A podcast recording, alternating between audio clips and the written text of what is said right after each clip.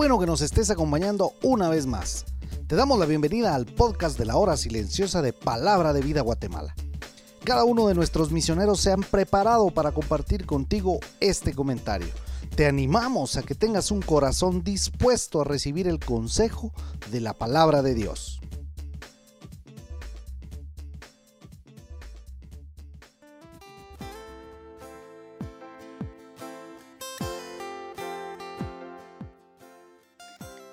Qué bueno saludarte nuevamente en el comentario de la hora silenciosa. Mi nombre es Carlos Bog y hoy estamos en Juan capítulo 21 del 1 al 14.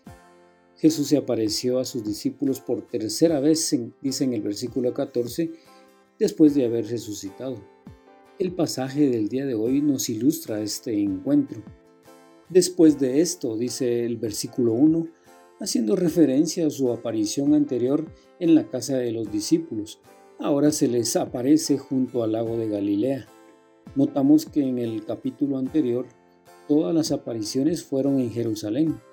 Ahora estos siete discípulos mencionados en el versículo 2 se encuentran en Galilea. En Mateo capítulo 28, en los versículos 7 y 10, los discípulos de Jesús reciben la orden de ir a Galilea, por lo que era de esperarse que se encontrarían ahí alejados de todos los peligros de Jerusalén, tendrían ahí el reposo para recibir instrucciones sobre el reino por espacio de 40 días, dice en Hechos 1.3. Voy a pescar, dijo Simón Pedro en el versículo 3. Ellos le dijeron, vamos nosotros también contigo. Como en otras ocasiones, notamos en Pedro la misma determinación e iniciativa. Tenían que ganarse la vida en el honroso oficio que conocían bien, pescar, no por diversión, sino como medio de subsistencia. Además, en tiempos antiguos los pescadores preferían la noche, pero esa noche no pescaron nada, termina diciendo el versículo 3.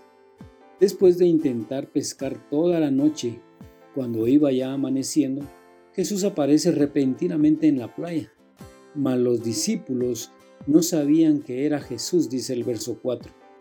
Ya sea debido a la distancia o a la falta de luz, lo cierto es que no lo reconocieron.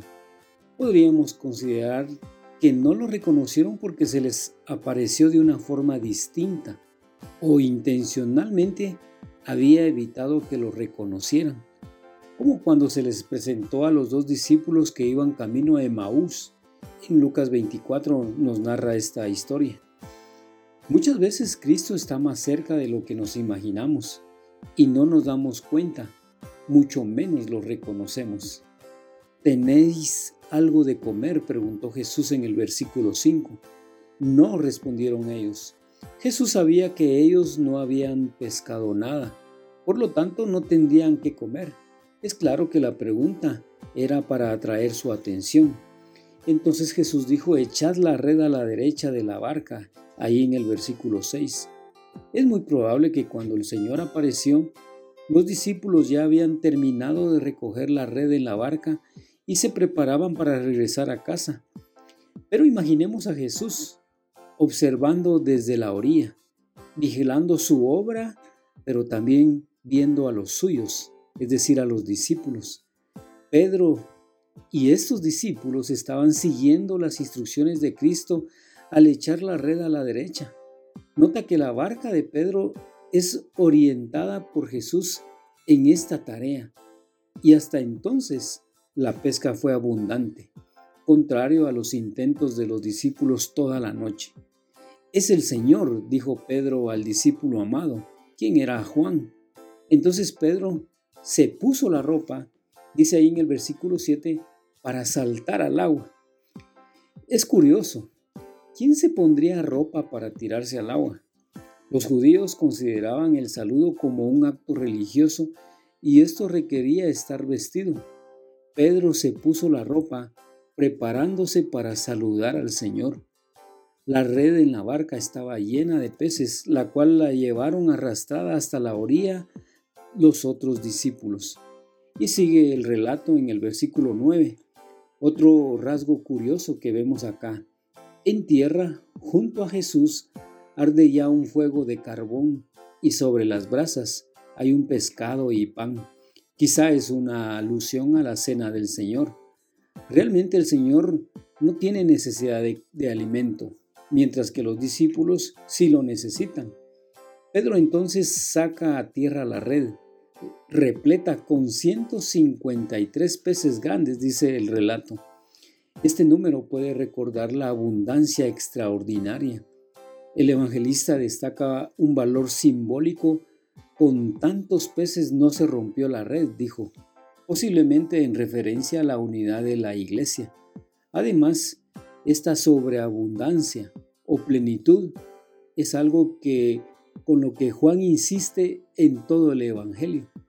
Jesús entonces pide que traigan algunos peces que acaban de pescar. Vengan a desayunar, dice en el versículo 12. Pero ahí, en medio de la comida, ninguno se atrevió a preguntarle quién era, pero sí sabían quién era. Sabían que era el Señor. Era un motivo quizá de respeto hacia Él, como ya lo habían demostrado cuando hablaba con la samaritana allá en Juan 4:27. Y por supuesto, máxime aquí, al encontrarse con Jesús resucitado y en una atmósfera distinta. Con esta comida se cierra este relato pascual. Así como la barca fue guiada por Cristo, la iglesia es también guiada por Cristo. Pero también cuando la pesca fue abundante, la llevaron a donde se encuentra el Señor, porque es a Él y por Él a quien rendimos los frutos del trabajo de su iglesia.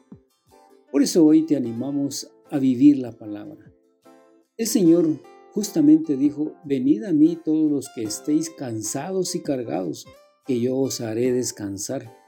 Los discípulos estaban cansados de intentar pescar toda la noche sin éxito. Ahora les tiene preparada una comida especial el Señor. Y hoy precisamente el Señor nos invita a comer a cenar con Él. Qué hermosa ilustración encontramos en este pasaje, en el último capítulo del Evangelio de Juan. Recuerda que cuando hay sobreabundancia es porque el Señor interviene.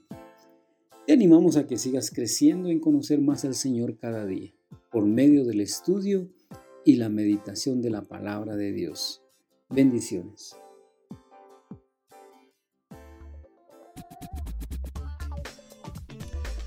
Puedes ser parte del crecimiento espiritual de tus amigos compartiendo este podcast con ellos.